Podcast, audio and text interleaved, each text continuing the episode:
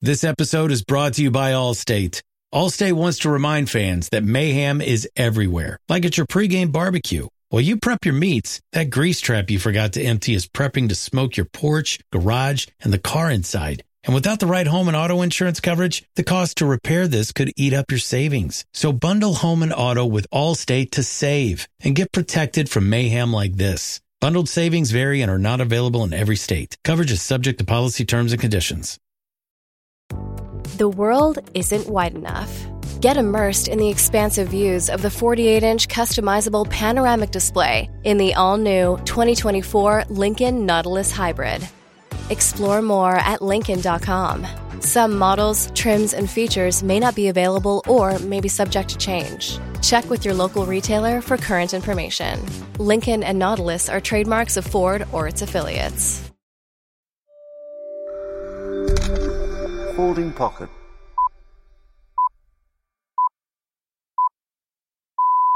It's time now for the chipping forecast, issued by Folding Pocket on behalf of Andrew Cotter, Eddie Pepperell, and special guest Iain Carter.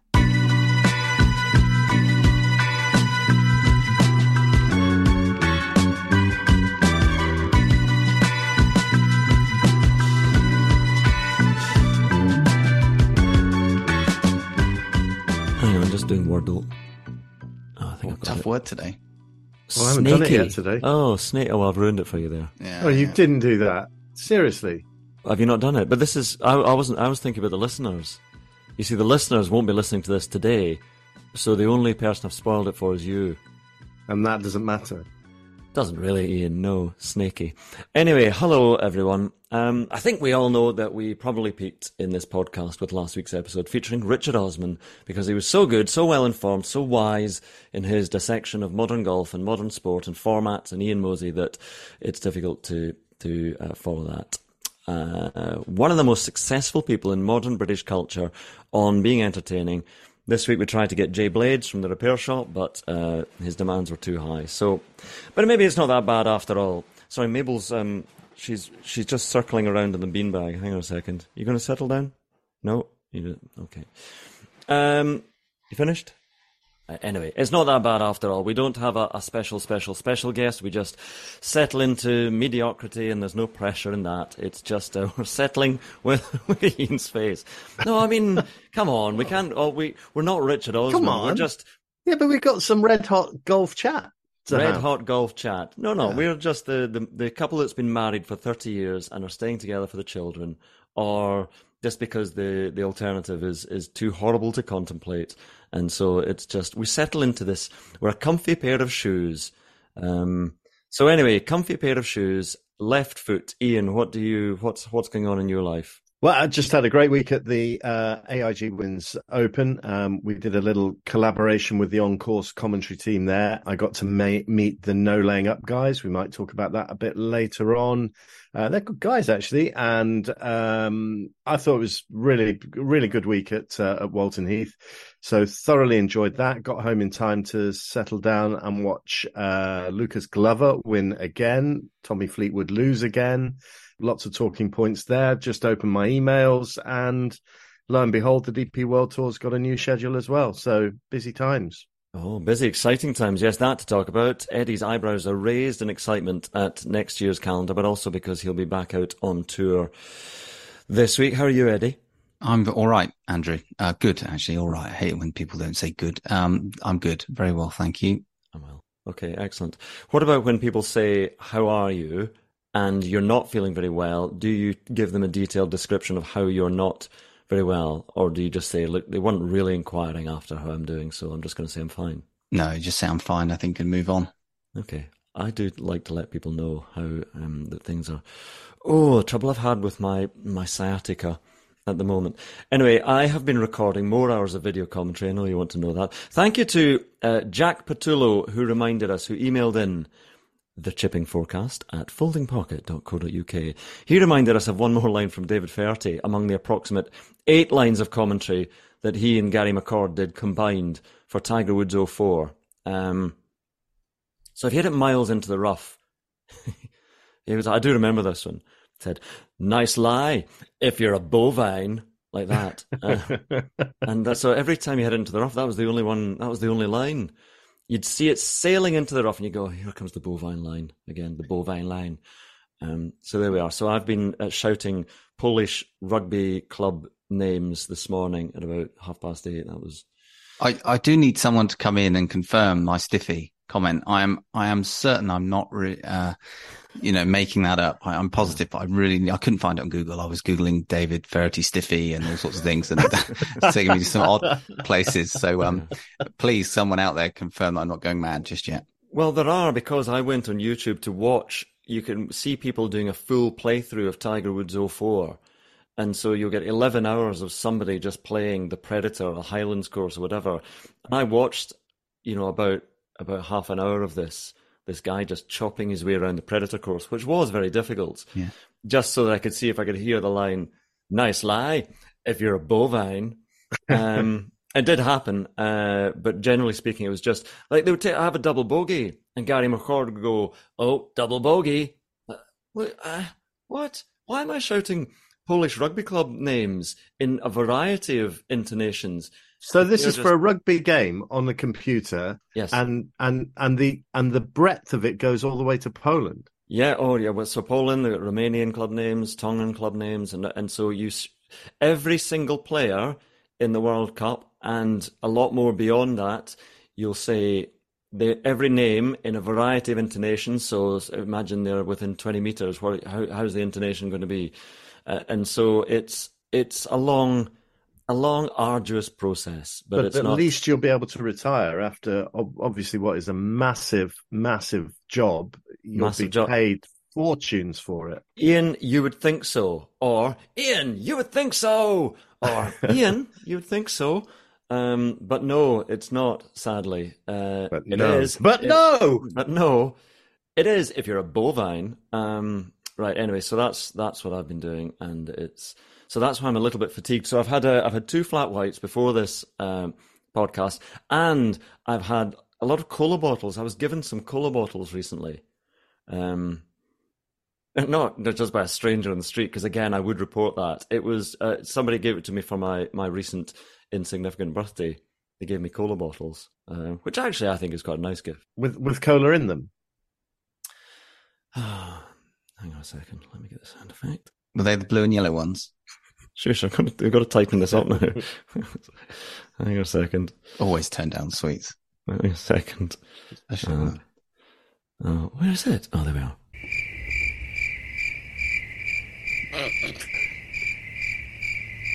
No, cola bottles are sweets, not the. Yes, obviously, Oh, good. good. oh, I good. see. Oh, it was a genuine question, wasn't it? Oh, was it? It wasn't one of your one of your gags, right? One of your many gags, right? Anyway, so there we are. We're all up to date with what everybody is doing. So, um, yeah, a couple of interesting, well, lots of interesting tournaments over the weekend to reflect upon. Uh, We should start because you were there and you were with the final group, Iain, at Walton Heath, wandering round. How did you? I mean, Lilia Vu winning it by six shots, wasn't it? Yeah. Um, so a little bit like the Open Championship, Brian Harman just dominating things. So she's won the first and the last of the majors this season. She's now the world number one. I wouldn't say she's yet a household name, but um, but obviously she had some terrible results in between her, her two major wins. She disappeared and came back, and um, Yeah, she she'd gone off the planet, and then she she came back, and she said all she wanted to do was was be in contention. That was her objective for the week, and of course, she played herself into the final group at nine under par, sharing the lead with Charley Hull, going into the the final round. It was a bit like Brian Harman, but it wasn't. We thought all thought Ally Ewing was going to do a a, a Brian Harman ten under par, leading by five at, at halfway. Lo and behold, she's also a hunter, so it was written in in the stars. is she? Um, yeah, uh, venison apparently, but she she went backwards, and then we got into this this final round, and and it was a packed leaderboard, and I think we were all anticipating a real kind of battle between several of the big names. I thought you could go back down to like four under for, to find contenders on that last day, um, the likes of Nelly Korda, but Nelly Korda's putting, oh my goodness me, just awful, awful. yeah. And Charley Hull's uh, putter was was stone cold, and Lilia Vu just played honestly one of the best rounds of golf I've ever seen. That 67 in the final group to win going away and win by six shots. And Charley Hull had opportunities to apply a little bit of pressure to make it a little bit uncomfortable going down the stretch, and she just couldn't hold the putts to do that. The only thing that really worked for her was was holding a bunker shot from up against the face on the par five eleventh for eagle. You know, I think what what the women's game has been crying out for is a dominant figure. Um, I think it was like 22 in the last 22 majors. There've been 21 different winners, and now Minjee Lee's the only other repeat winner. Now we've got Lilia Vu as well. And, you know, she now becomes a potentially dominant force. But it's difficult to say that when she kind of wins and then goes away and then she comes back and, and wins. But I think going into next year, we'll all be talking about her. Will we? You say that with some confidence. So, what what is the Lily Vu story? Because you, I mean, you know a bit more about her than than perhaps, uh, well, certainly than, than I do, or than than Eddie does. Well, well, her family background is is extraordinary because her grandfather um, was a, a, actually built a boat to escape the Vietnam War, um, and so she, uh, you know, comes from from pretty resolute genes there, and they they settled in in California, um, and then at UCLA she was a standout uh, amateur golfer, 31 weeks as the world number one, uh, turned professional. Everyone expected her to to take the professional game by storm in the way that Rose Zhang is right now. Um, but it didn't happen. She really struggled on the Symetra tour. And when COVID came and lockdown happened, she was on the point of, of giving up. And it was actually her mother who turned around and said, no, hang on a minute. You've got a talent for this, you know, hang in there and sort of harness the spirit of your grandfather. And, and lo and behold, she did and uh, came through, got a win in Thailand at the start of this year then in April won in Houston the Chevron Championship, which is a bit like the Evian. Is you know how much of a major is it? But then when you win one of the genuine majors, if you like, uh, either the the KPMG or the, the US Open or the Women's Open, and it was the Women's Open. I think that validates everything. And and as I say now, she is she is a, a massive force in the women's game. Well, there we are. Um, and Walton, what do you make of the whole experience as well? Because, you know, I think it's sort of invidious comparisons with the, the Open Championship. It's always going to be on a different scale, but um, it seemed to have a, a, certainly a different vibe to it as well. I saw, um, I, I, was made aware of Brian Harman having a chat on the Colt Knost podcast. Mm-hmm. Uh, and he was saying just how bad his experience actually was, or the crowd experience was at, at Hoylake, because this is something we talked about at the time and uh, the, some of the abuse he was getting, and he actually had, I think, somebody was chucked out. But but there were there was so much going on. But you know, that's never going to happen at the Women's Open at Walton Heath. It's just a, it's a very different type of crowd, a feel to the event. Yeah, but it was very partisan. I mean, it was uh, you know when Charley Hull held that bunker shot, that was as good a roar as as you'd hear at the Open, and they were right behind Charley Hull, but she just didn't give them enough to to cheer about. Um, but there weren't any of those kind of rogue, idiotic uh, contributions from people around the tees, people shouting out, putting putting the leader off, or any of that kind of nonsense. Um, which which was great to see. There was a there was a quick um, just stop oil protest that was snuffed out very very quickly. Um, but the atmosphere was was great. Is that Mabel saying I'm boring now? That's Mabel Head. She's actually just walked off. She has. no, she can't. Uh, she can't hear. She just said she just got a banner said "Just stop Iain." yeah. Oh, you don't get a cricket sound for that. Yeah, uh, yeah why not? no, because that was good. Um, anyway, yes, yeah, so there we are. Did you use the the line "nice lie" if you're bovine at any time at all in your commentary? Because you can have that for the future. Yeah, I'll I'll keep it up my sleeve, but I I don't think even cows eat um heather. Eat, uh, heather. No, they do not. No. Um, it's bad for them, and they've got four stomachs and none of the stomachs can can stomach it. So uh, I think it's four. Anyway, right. The Women's Open was uh, was entertaining. Lilia Vu, second major of the year, winning by six from Charley Hull. Um, uh, you like a bit of a flutter, Iain. This is uh, not allegations in my book about. Did you have a? No, you... no, I, I listen. I I bet very very rarely. Um, I did look at the odds before this one, and I saw that Charley Hull was forty to one. Mm. And I thought to myself, if I put a five each way on Charley Hull and she wins, then I could afford a pro sender. So that was my plan. Is that what you were really going to spend it on? Honestly, yeah. I I did it last year. I did it last year at the Open uh, on Cam Smith, and I because I was so impressed by Matt Fitzpatrick. You know his speed thing that he he uses to get get Yeah. the speed. So uh, with with the proceeds of Cam Smith winning the Open, I bought the uh, one of these sort of uh, weighted stick things that you can swing to improve your your club head speed. Okay. That's the stack. That's quite expensive, isn't it? No, no, it wasn't the stack. It was the cheap Oh. version of that because I didn't put that much on on um, on Cam Smith, and um, yeah, I used it for about a month, and then I've fallen out of love with playing golf. So, but I am now back in love with it. Um, you? because I've got, I've got some. Well, I I- well I say that uh, our good friend Andrew Murray has sent me some clubs to try.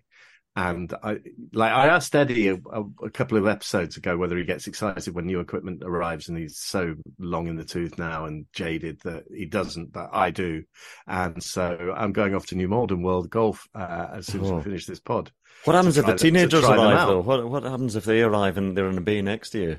I'll, I'll say, do you remember a strange Scottish fellow who spoke in a broad Glaswegian accent and thought he could hit the ball a long way?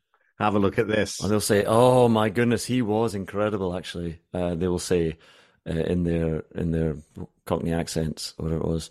Cool, strike a light, governor. He was amazing. Ooh, cool. A reflection of where I'm at. My God, I only get excited when the new training aid arrives, not when a new golf arrives. So uh, I'm still living in hope, just a different kind. Well, let's move on to not training aids, golf technology, because it's part of the FedEx St Jude, the incredibly perspiratory uh, word I've just made up. Uh, Good word. FedEx St Jude in, in Memphis. You go to Memphis in August. What what are you going to get? You're going to get thunderstorms. You're going to get incredibly sweaty golfers, and for I mean, it was a great achievement by Lucas Glover, who has been in the wilderness. He's been at the Wilderness Festival for years, uh, playing naked cricket, and he comes back and he, he's now won back to back. Uh, His Lucas Glover's pants. That phrase was trending uh, on Twitter. Not because because American pants, trousers, as we'd call them in this neck of the woods, was trending because he um, he did look a little bit a little bit uh, damp towards the end of the round. Um, I think he was wearing sort of heavy cargo pants, trousers, uh, cargo trousers, and he didn't he didn't look great. But everything about his game looks great. He's always been a great ball striker. I mean, a fantastic ball striker in terms of driving accuracy, distance, approach.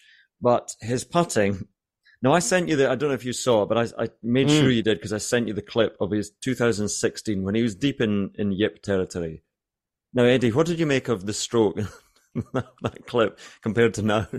I did watch it. I showed it Jen, and she couldn't believe it. Although he missed a putt, I think, to qualify for the U.S. Open re- this year Mm. from about a foot. I mean, it was a, just as bad a putt and stroke. So he's been struggling up until very, very recently, which makes this story even more remarkable, really. And I know you'll get onto the new putter, which has obviously changed his fortunes. A couple of things on his sweaty ass, if I may. Um, Yeah, please, I, I, please do. I, no- I noticed it on the Friday, actually. I was going to tweet in and didn't. Um, so, you know, he, he had having these problems earlier on the week.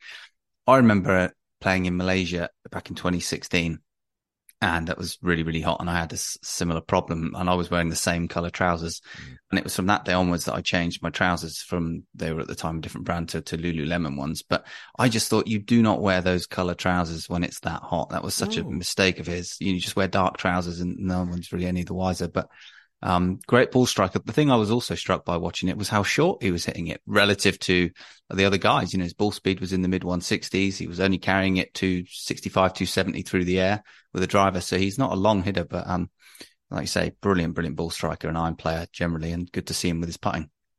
That missed putt that you talked about at the US Open, he referenced that um, after his after his win, and his uh, caddy Tom Lamb uh, apparently said to him as they walked to the car after he'd missed the putt, and um, he, he he just said to him, "Look, I'm not worried about that missed putt. You look so much more comfortable now. You've got the longer putter over that. You look much more confident. You know, better times are coming." And that week they went on to the Canadian Open. He finished in a share of twentieth. He he missed the cut the following week and then embarked on this this tear, which has culminated in in two victories. Um, it's an extraordinary turnaround. I'm not sure. I mean, there's some stuff on Twitter. Um, I know Anthony Wall um, kind of tweeted uh, just about how how legal, if you like, the the putting action is with the long putter because he he puts that left thumb on the top of the longer putter and it and then he he's over it and then he lowers his body down to the top of the putter and you know how close he gets to it and to a point of anchoring is um is is an interesting one the whole point, Eddie, about longer putters is that you're creating this pendulum effect, isn't it? Really, that you're sort of that the, the, putter is is doing much more of the work for you and not deviating. Whereas if you have the shorter shorter putter, conventional putter, that you are in danger of that if you're a right-handed golfer, that left wrist getting a bit twitchy, and then you, I, I mean, I feel for anybody who's had the yips, but that is unfortunately part of the game. Some people have a sort of yippy thing with with their driver with certain shots or or short game yips. You know, you just get nervy on it. And this technology is clearly working for him. It's transformed his game. It's extraordinarily expensive. They're going to be selling loads of these putters now. But I don't know what you feel about it when you see it. I think I would have more concern around the arm locking to me, a couple of the guys who arm lock, I know speaking to players who have, one of them on tour even uses that. Um, said himself that he thinks it should be banned, but, or potentially banned. Um, I would be more worried about that, but I, have never experienced a longer putter, so I, I, honestly can't really comment on it. Well, David Rowland emailed about these LAB putters. We're giving them some publicity, but well, it's just it's just to discuss. Lie angle balance lab putters, LAB putters, Labrador putters. So on the website, they see they say um, they you can see that they say uh, we want to be clear about something. We're not demeaning the quality and craftsmanship that goes into today's putters. We count ourselves among the collectors of gorgeous Pings, Camerons, Bettinardis, and other great works of putter art. We're just saying that we're not using those putters on the course. We don't think anybody should, not anymore. Um, so there we are. It's this. Uh, they talk about the face and how the face will return to the same position almost of its own accord. They don't say that, but it's that's the, the the gist of it and the weighting of it and the quality of the technology behind it. I mean, as I said, they are going to sell thousands because they have had a man who's had the yips utterly transformed. He will be, I think, now. We talk about a lot of things in the context of the Ryder Cup. He's thrown himself into Ryder Cup consideration. So, uh, in fact, I think if he carries on like this, he has to be. You have to take someone who's really in form, and he's in form at the right time. He's fourth on the FedEx Cup list now, um, heading into this week's BMW Championship. They're down to the, the last 50. They've changed their system so that they do incorporate the, the most informed players. And like Lucas Glover said after his, after his win, when did, when did it creep into your mind that you could be in the Ryder Cup? And he said about 15 minutes ago, i.e. when he won. Um, I don't know. I think it's a big, I think it's a big question mark to pick a 43 year old for that golf course. Um, that'd be the only thing I'd say. But you, it's it's it's very hard form to ignore, isn't it? 43. What what's? I mean, 43 is not in in golfing terms is not. Old. Why would that be a disadvantage? Being 43 to play golf in Marco Simone. Well, it's a very undulating golf course for a start off. Yeah, 43 is not 110. 43 is old. For, uh, but it is. It's old by by by golf standards. It's these not, days. What you saying because you're playing two rounds a day? Forty three. Yeah, two two rounds a day. I don't know. I I, th- I it's think... going to be hot as well. Imagine the state of his trousers after 36 holes around there in the heat. What do you think, Eddie? I I do agree with you to some degree. It's a very challenging walk, and that is a factor that the captains unusually going to have to take into consideration in this Ryder Cup. It's it's an unbelievably difficult walk, especially if it's hot. And we've been there the last two Septembers, and it's been upwards of thirty degrees and very difficult. So a bit of that, but he's got a great game for that course. He's such an accurate ball striker, and around that course, with how tight the fairways are going to be, I think in foursomes. I mean, at the end of the day, in any game, any format of the game at the moment, in his form, he's going to be tough to beat. You would historically say great, uh, poor putters, and he's not a great putter now you know, in these last two weeks, it's not like he's won because he's putted great. He's won because he's not putted like an idiot. And that's his key to success. Now, that doesn't guarantee you success in match play where putting is seemingly more important, but I, I would, I would certainly put him ahead of guys like Justin Thomas. So, um, I, hmm. but I would say he needs one more good, very, very good week in the next two. Okay, good, good. He may well do that. He's gone back to back, um, beating Cantlay in a playoff. Patrick Cantlay, Oh, my goodness.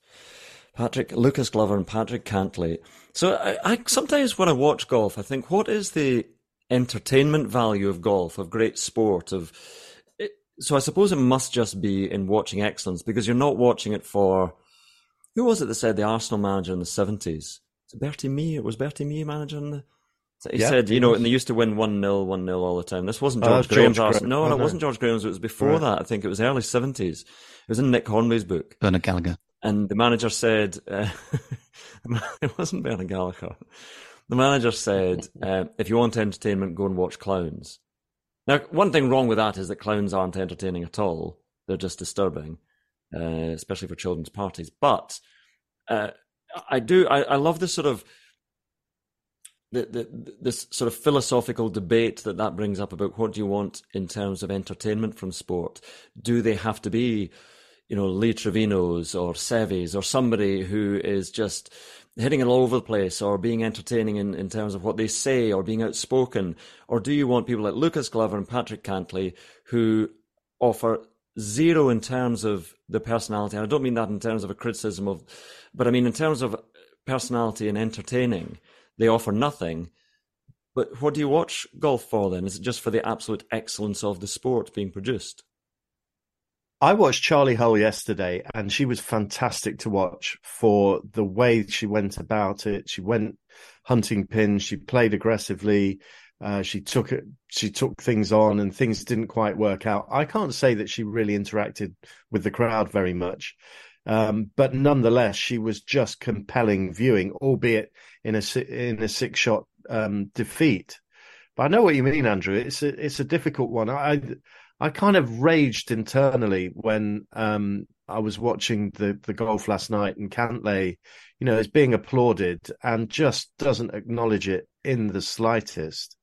And I just think I just think it's ignorant, really. That's kind of what the point I'm trying to get at is that, you know, Lucas Glover won, what, $3.6 million last night. The amount of money in golf, in certain areas of golf now, is just astronomical. So what are they getting? What's the return what are they getting that for? If you earn that kind of money as a film star, you're getting it because of the performances you put in, or or as a singer. So what what do you offer as a golfer? Not you, Eddie. You offer a lot, but I it's I think it's just a an interesting debate. And is that do they have to give something more than what they're offering in terms of their ball striking or their putting? I agree. Their golfers are overpaid really relative to the value we we um, actually add. That's I think clear and obvious, and I think that was clear and obvious even pre-LIV, but I think there's an element of golf sometimes where the narrative of the event naturally unfolds itself in front of us all in a dramatic way, whereby it's kind of irrelevant who's in that moment.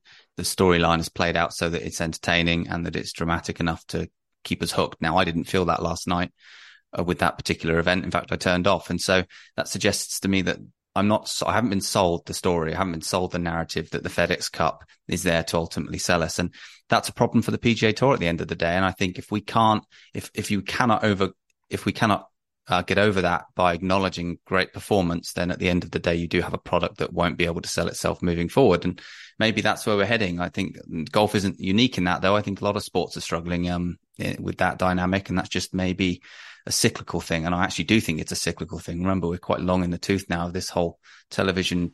We've talked about this before, but this, this boom that's lasted over 20 years now. So who knows where this all goes? I don't know. But I will say the most entertaining moment I've had watching golf in the last few years was watching Bryson at Bay Hill bomb his driver over the lake. And it's because it's so absurdly different. And different, uh, yeah, exactly. And that's the thing that does draw people in. So, you know, you need a bit of everything. I think obviously the arrival of LIV and the Saudi money that is is coming in there and it's affecting other sports as well.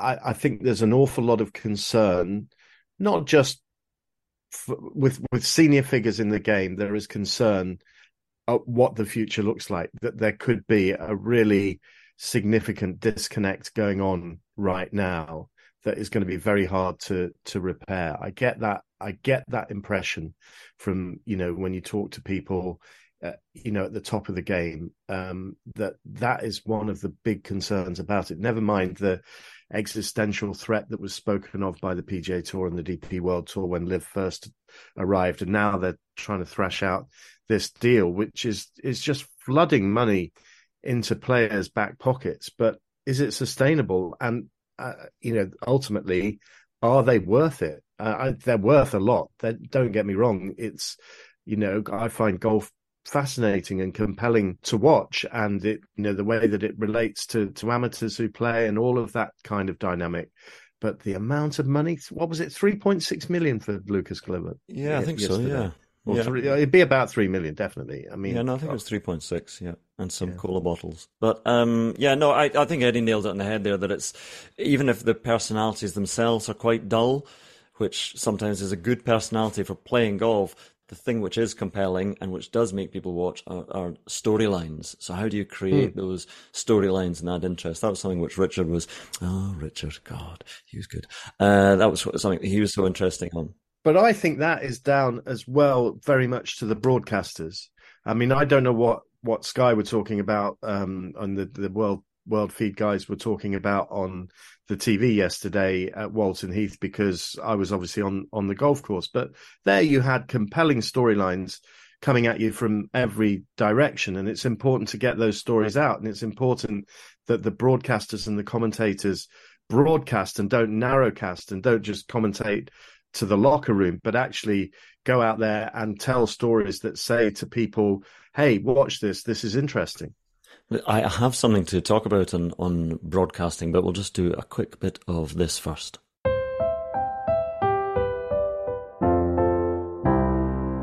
Colin Montgomerie, and you're listening to the Chipping Forecast with my good friend Eric Pepperell. So, I wanted to talk about uh, something that was brought to my attention by um, the Shotgun Start, which is a great American golf podcast. I know you were talking about no laying up. Actually, what was um just quickly before I do this, then what were what were the no laying up guys like? The behemoths of golf podcasting. Uh, uh, Big Randy and Randy. Um, Big Randy and Cody. They were they were there, and they were part of the the team that we worked with. Um, yeah, commentating at, at, Walton Heath. They were two really fantastic lads, really, really nice guys. I know Eddie, you've been on on with them um, in the past. I did note that because um, it has been in the chipping forecast era. But there you go. Um, uh, but they, yeah, they were they were really, really nice. And it turned out that they'd been put in an Airbnb, which wasn't too far from where I live. So I said, "Hey guys, come you know come come around for dinner on Saturday night." So, um, so they did. Busy, so we, we, so we had just got uh, something to no, do. No, no, they, they, they were all over it. So we, I mean, it was you know we were all working till till late. So we got a Chinese takeaway. There were about seven of us, and so we're, we're sitting there now. Saturdays in the Carter household are um, mad. Are, are mad. No, um, are are influenced by the fact that our son, um, who is 22 years of age, plays cricket, loses every week, uh, and still comes home half cut, usually at about two o'clock in the morning. Um, Kids today. I know. So anyway, uh, the cricket team won this week. Go the Hogs, get up. Get up. And um, so he emerges at half past 11, uh, comes teetering through the door, not expecting anyone to be there. And Big Randy and Cody are there from No Laying Up. And he's completely bemused. And then promptly decides to tell us in a very slurry sort of way uh, exactly how the Hogs had won their cricket match, and and then Big Randy needed to know how cricket worked. Yeah, and then so poor old Ollie, my son, uh, ended up trying to explain cricket to two Americans uh, while half cut, and the, the, right at the end of it, Randy just said, "Yeah, not a clue." It was a good night, though. It was a great night. So your your child, your son, grown man comes into it's a grown man. Room, see a stranger who introduces himself, says, "Hi, I'm Big Randy."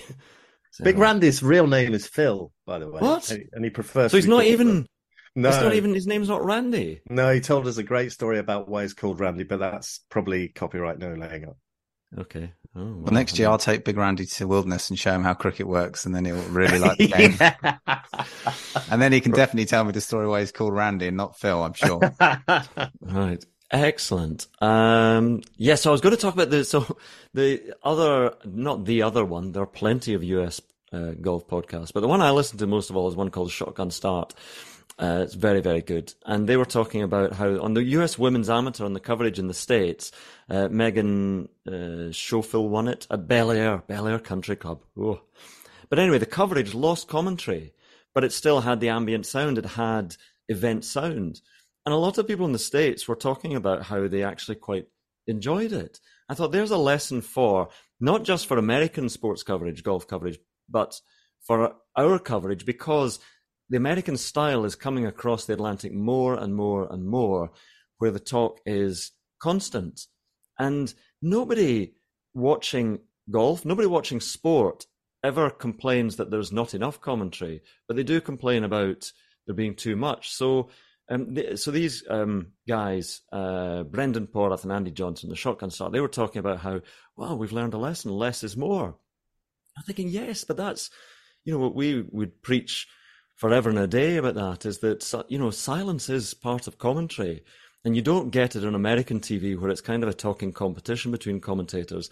And I think that's coming more and more into our coverage where everybody's just a little bit scared to just stop talking for a moment and let the, you know, let the sound of the players and the caddies, you can hear them talking to each other, or just the bird song, or just the sound of the crowd.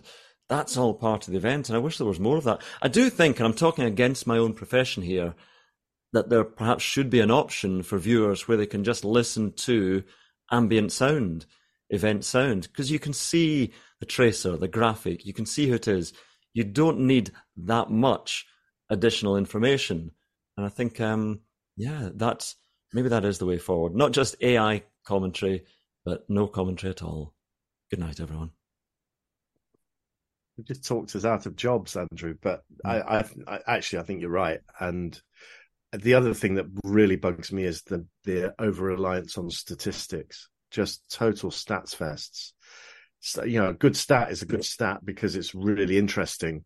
The rest of them are rubbish. Don't bother with them. Yeah, but I'm not talking you out of profession either, because you know you're primarily uh, almost radio. all radio, yeah. and radio Audio. obviously it, it is it is total description, and and dead air is dead air, but dead air on television is not dead air; it's just letting the pictures breathe because all you're doing in TV commentary is you're trying to ride along on top of the pictures. But if you if you have too much, it suffocates the pictures and suffocates the event, and it becomes white noise to viewers.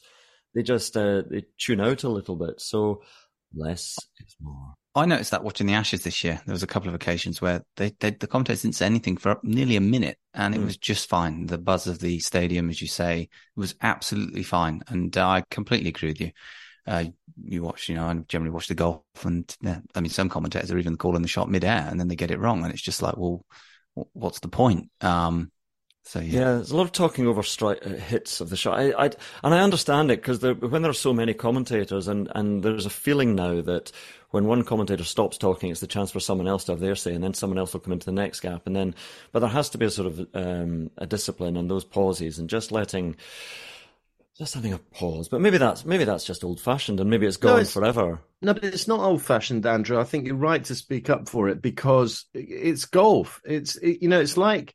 Uh, sorry to bring it all back to LIV once again, but I remember vividly watching on their app uh, ahead of their first tournament of the year in in Mexico, and they hyped it up and hyped it up and hyped it up, and then the shotgun goes. You know, that guitar riff going, and then they count down, and now the shotgun start. They're all teeing off at the same time, and what are they doing? They're playing golf, and so everything that went before it is completely incongruous with what it actually is. And there is nothing wrong with what it actually is.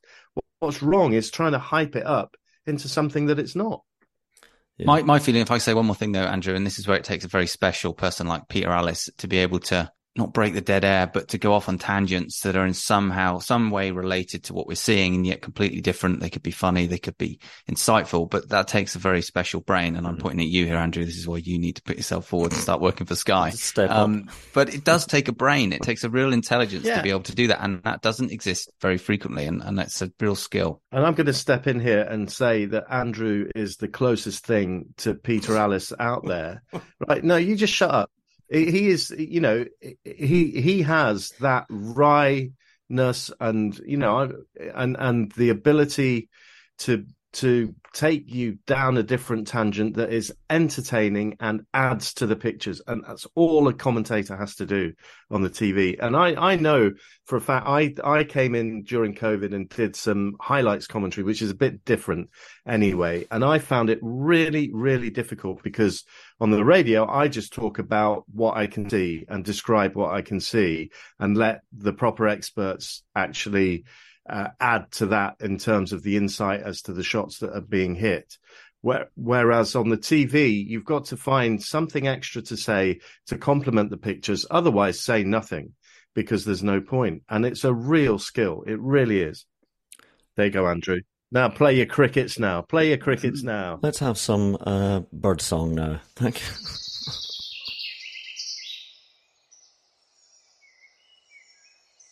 Let's have some Ronan Keating. You Mm. say it best. oh dear. I played with him at the Dunhill a couple of years ago. Actually, Did you? Very nice fellow. In fact, I played with him and uh, Tom. God, I was going to bug me. The lead singer from Tom Keane. God. Tom Chaplin. Oh, what a wonderful guy. He guy! loves What- his golf. Yeah. He's a brilliant golfer and a lovely Good fella golfer. as well. Yeah, excellent. Tangents, you see, look, tangents. Tangential digressions. Uh, okay, here's another one.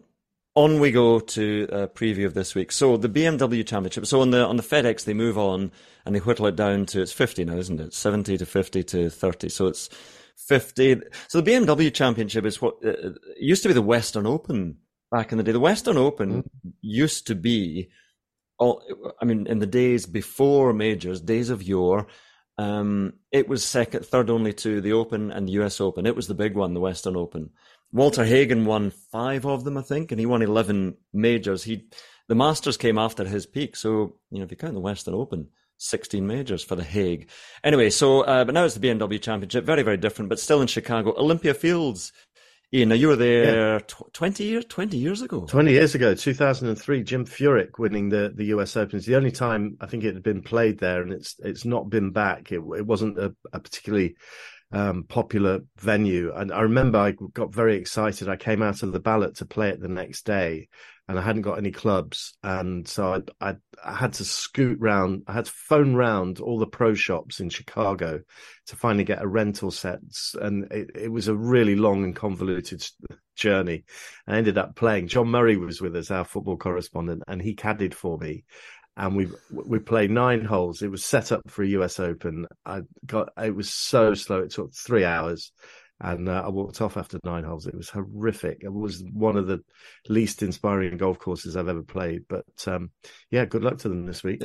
Actually, looking forward to it now. It did. It, I remember. I do remember that. I mean, it was an uninspiring U.S. Open because he dominated at Furyk. I think Stephen Leaney was second, about ninety-four shots behind. That's but right, It was. It was a sort of big flattish course. It wasn't. I, don't- I just wasn't.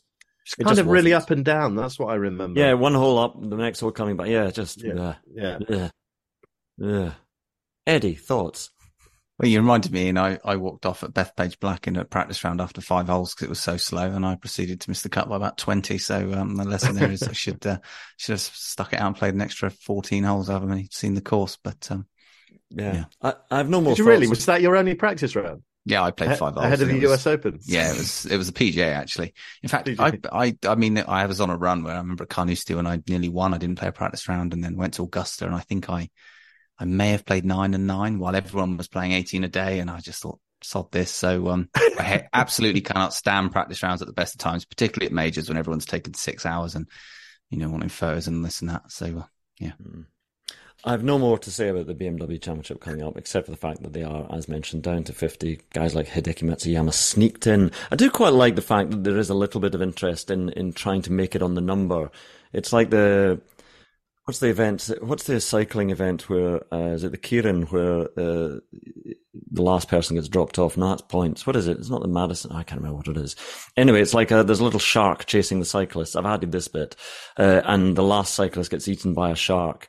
Uh, so you know you've really got to step up your game. So Hideki Matsuyama was almost eaten by a shark, almost eaten by Greg Norman. That's what they jeopardy. should have. jeopardy. An angry Australian chasing you. Um, and you've got to, to get into 49th position, 50th position.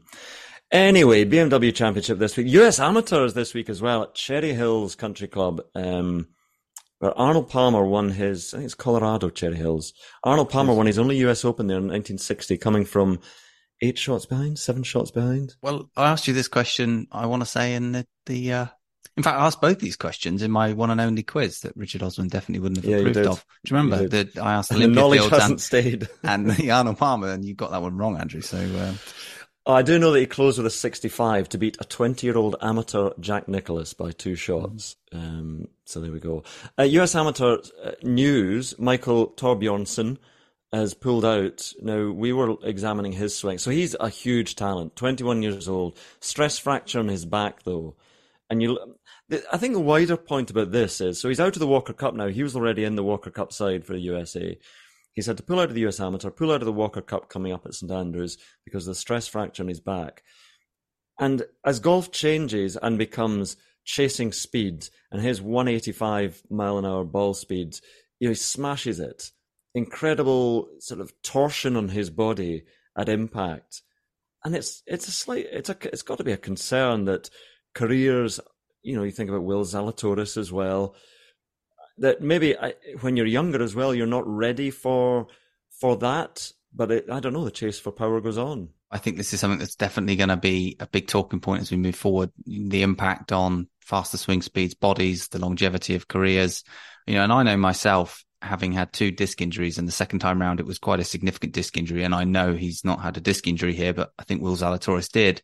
Um, the relationship that has on the your mind and your body connection, it takes ages to recover from that. And it can have, there's some real hangover effects in terms of getting back to full health and, you know, your mind letting your body do what it wants to do. So these are going to be some, you, know, you don't want to have these types of injuries at a young age. They could be really quite detrimental. So I think these kids coming through who are just all about speed, they need to realize that it's still a game of skill primarily, as Lucas Glover is showing us again. And, um, you know, focus on your irons, kids. And he's 43. He's ancient. Iain, what do you what do you think about it all? Well, it, it, it's exactly as Eddie's just said. It's it's chasing chasing speed and uh, at the detriment of of pretty much everything else. And clearly, in this case, you know, the body uh, players have had back injuries throughout the history of the game. I mean, Seve Ballesteros being a, a, a prime example, and but we went through an era where all of the the gym work that went on was in a sense to build up the body for in, injury prevention now it seems to be it goes further than that and it's to generate the the levels of power that are needed to max out. Um, and it's it all comes down to you know what has just been our buzz conversation all the way through hasn't it? Where where speed is absolutely everything distance is absolutely everything and and golf's got to be about so much more than that. And it's just a real shame to see you know a guy who's obviously incredibly talented missing out on the walker cup which should have been you know the highlight of his golfing life at this stage yeah um I, I, well yes i hit uh, 250 balls the other day i don't know why i was just but well one of those ones that i said I'll, I'll end in a I'll try and end on a good one. And then I'll hit a good one and say, I've got to do that again. And I, so I just kept on going. And anyway, by my lower back, all the issues that I had, my lower back, since I've started playing golf again, have come back. So I want to sell golf as a, a healthy pursuit. But Iain, when you're, just you be careful at New Malden in the world of golf. Um, chasing distance. Yeah, I haven't got any speed, so I'll be f- absolutely fine. I'll just say one quick thing. The responsibility here is also going to be on the coaches to make sure the players understand the reality of being a professional golfer and not what's out there as the narrative because you know the narrative is you need speed but the truth is you still need skill speed is don't get me wrong it helps but you still need skill and so there's a responsibility on the coaches here to make sure their players aren't going crazy in the gym or chasing these stupid moves and still prioritizing the skillful elements of the golf game Hi, I'm Spank Striker. Don't listen to Eddie. I work with Krank Golf drivers. And, uh, yeah, um, just chase speed, kids. Don't know what happened there. Uh, right, anyway, uh, let's do a little bit of this.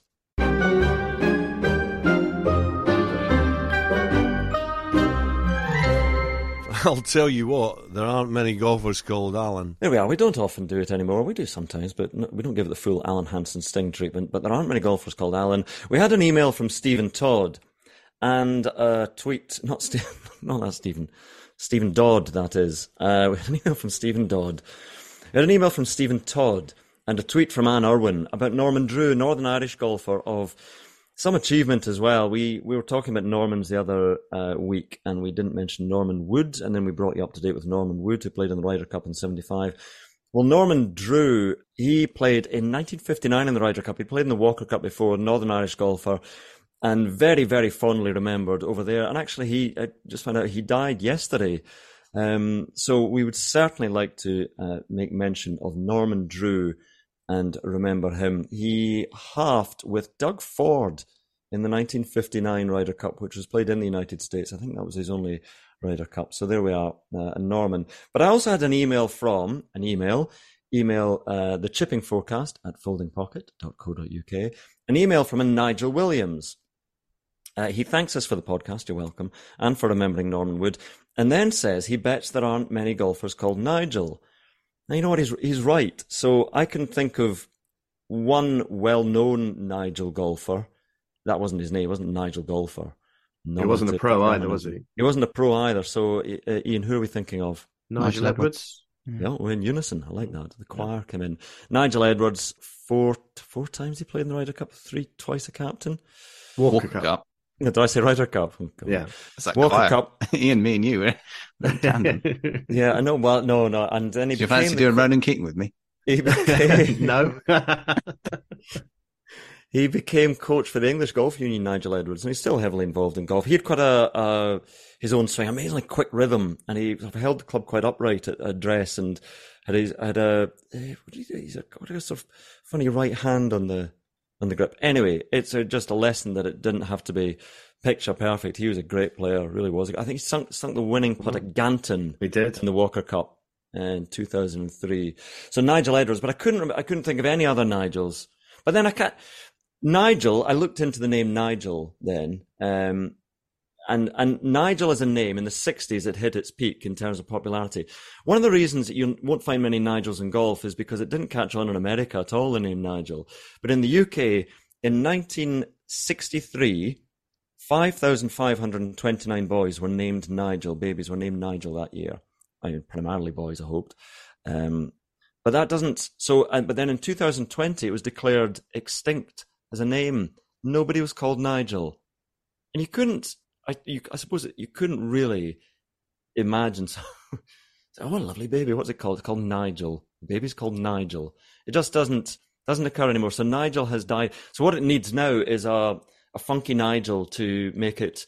And I mean, the Nigels that are out there at the moment are not perhaps setting the best example. People don't want to to follow in their footsteps. And so after all Nigel's those plans, gone. after all those plans, now that's a niche joke for mm. Eddie. What Eddie plans? Nigel? No, I'm lost. Sorry, guys. Who sang that? Making plans for Nigel. Who sang it though? Plans for Nigel. Late seventies song, Making plans yeah. for Nigel. Yeah. Nigel uh, Tufnel was a character in Spinal Tap as well. I want to say, was it Elvis Costello? You want to say that? Well, you can say that. I think it might be wrong though. Nigel Harman, the actor, is about to appear on Strictly, so maybe Nigel will make a the comeback. There I was, knew a Nigel. Go on. Well, there was a golfer called Nigel Birch. Was well, there? I think there is still a, and it, I, I, he was always in the trees. Yeah. if you're he was apparently at the age of 17 and 18 he played as an amateur in the opens at troon and lytham and the reason i was a bit late getting onto this was i was trawling through the fields for whenever the opens of Lytham and Troon have been in the same, you know, have gone one after the other. Hmm. And I couldn't find him in either 1996, 97 or 1988, 89. But um, apparently he did. Okay, so there we are. Nigel Birch. I yeah. knew Nigel Angus, who was a lovely man. He was a very good player at Prestwick. I caddied for him in the 1988 Scottish Amateur at Barassie. Jim Milligan won that, who was a Walker Cup player. He was a bit of a legend in the Walker Cup because he, he chipped in uh, on the final green, 1989 at Peachtree, um, to beat. Oh God, I keep forgetting whether it's Bruce Litsky, Bruce Litsky or Jay Sigel. I, I don't know what you guys think, but what a fascinating segment this has been. Yeah. So, um, but anyway, I caddy for him. I was a terrible caddy. So you talk about psychology in golf for a player, but if you've got a caddy who's, I remember at one point saying, oh, because it was, because I played Barassie and I said, oh, there's a bunker at 220, which I'm always going in there. And Nigel hit it into the bunker in one of his matches. And he was furious at me for pointing out that bunker. And then I locked his car keys in his car the same day. And Jock MacVicar, this was my first meeting with Jock MacVicar, the great Scottish writer, sadly no longer with us. They were writing about the Scottish Amateur, so he wrote about this idiotic caddy who'd locked Nigel Angus's keys in his car. And then he went on to uh, play a guy called Derek McJanet in the fourth round. And I said to Nigel, I said, oh, it was a really windy day. I said, "Oh, this guy's got a great swing for the wind, doesn't he?" And so he's going, "Why are you bigging up, bigging up my opponent?" anyway, Derek McJanet won from Ballochmyle And then jo- the headline in the Express, Jock MacVicar's paper at the time, I think, said uh, he was a he was a former miner, Derek McJanet. I probably should have said that before the headline. And he said it said major role for minor McJanet. And then last night I got on to think, I wonder what Derek McJanet's doing now. And I ended up doing this internet search on Derek McJanet and I found out he's now the head greenkeeper at Matlock Golf Club in Derbyshire. Um, and he won the British Greenkeepers Association Championship a couple of times, I think. But anyway, there we are. So what I've learned from this Nigel section is I've learned that Derek McJanet is now head greenkeeper at Matlock Golf Club in Derbyshire and has a restraining order out against me. So there we are. Oh, and I've also learned that uh, the Varicedar 1300 is an amazing piece of machinery because there was an article where Derek McJannet was eulogizing about it, how good it was and how important it was that Matlock Golf Club had one now. So there we are. And, if, and Nigel Chester's played in the last senior amateur. Oh, yeah. So he must uh, be father of Ashley Chester. Yeah, yeah, I do. He is. I know Nigel. Yeah, yeah. yeah. Hawkstone Park. Yeah. There we are. Anyway, Nigel Mansell played in the Australian Open. I think Greg Norman got him an invitation to play in the Australian Open. He did. 1989. Oh, just petering out in this. We're Nigeling out in this. Are we one. leaving this bit in? Yeah, we're leaving all this in. Of course we are. Anyway, right. What's up? Now, What's up next? So, Eddie, when are you heading off to Northern Ireland? I'm heading off to sleep in a minute. Uh, no, I'm heading off to Northern Ireland uh, tomorrow. Tomorrow afternoon. So, in fact, talking of bovines, and they are cows, aren't they? before I say this. yes, yes okay, yeah. that's good. Yeah, school wasn't. I wasn't very good at school. I remember watching TV last year. This is a tournament where there's a farmer who always sits in the field next to the uh, course with about 50 cows, and uh, they zoom in on him every year. So look out for the farmer. That'll probably be the most entertaining part of the coverage this week. Oh, You're gonna have a practice round. Yeah, I'm in the pro am actually. I'm only, oh. There's only 10 of us playing. Last time I played, I played with Nicky from Westlife. Yeah. And his very strange friend who went for a wee on every other hole naked around the course. Very, very strange fella. Yeah. You know what I would love if you turned up at Galgorm in, in Northern Ireland for this pro am, and it was three Chinese businessmen you had to play with in the pro am. You go, hang on a minute, this is uh, are you guys following me around? Hello, Thomas. Yes. Um, right. Well, I'm off to I'm off to Hungary for the World Athletics Championships. So uh, golf in Hungary is not very big. Fourteen golf courses. I think seven 18 hole, seven nine hole. So they need to uh, step up their their golf game. Um, Zala Springs, which opened in 2016, is the is the best one now. Robert Trent Jones second, junior, his company. hmm.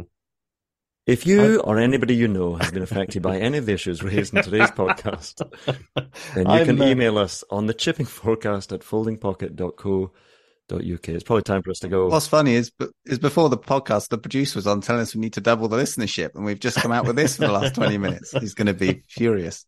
Yeah, he said you need to double it from hundred thousand to two hundred thousand oh, just yeah. to add the context. That's what he said. Yeah. Anyway, um, well, listen. Uh, one way we can do that is if you do forget this last section. Forget this last section. If you do like this podcast, like, subscribe, review. Apparently, that is the way to get things going. We don't like asking for likes.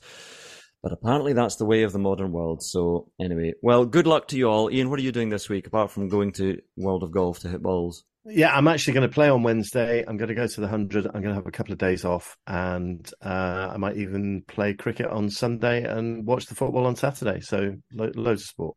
Um, good. No, enjoy it. I hope you enjoy it. Ah, it'll be good. It'll be good fun. Be good fun. Uh, Eddie, uh, well, good luck in Northern Ireland. We look out for you not going anywhere near the bovines, and just have a have a great week. Thank you. Cheers. All the best, everyone. Bye for now. XTC. XTC. Making plans for Nigel. And that completes this edition of the Chipping Forecast. Wishing you a safe and pleasant night.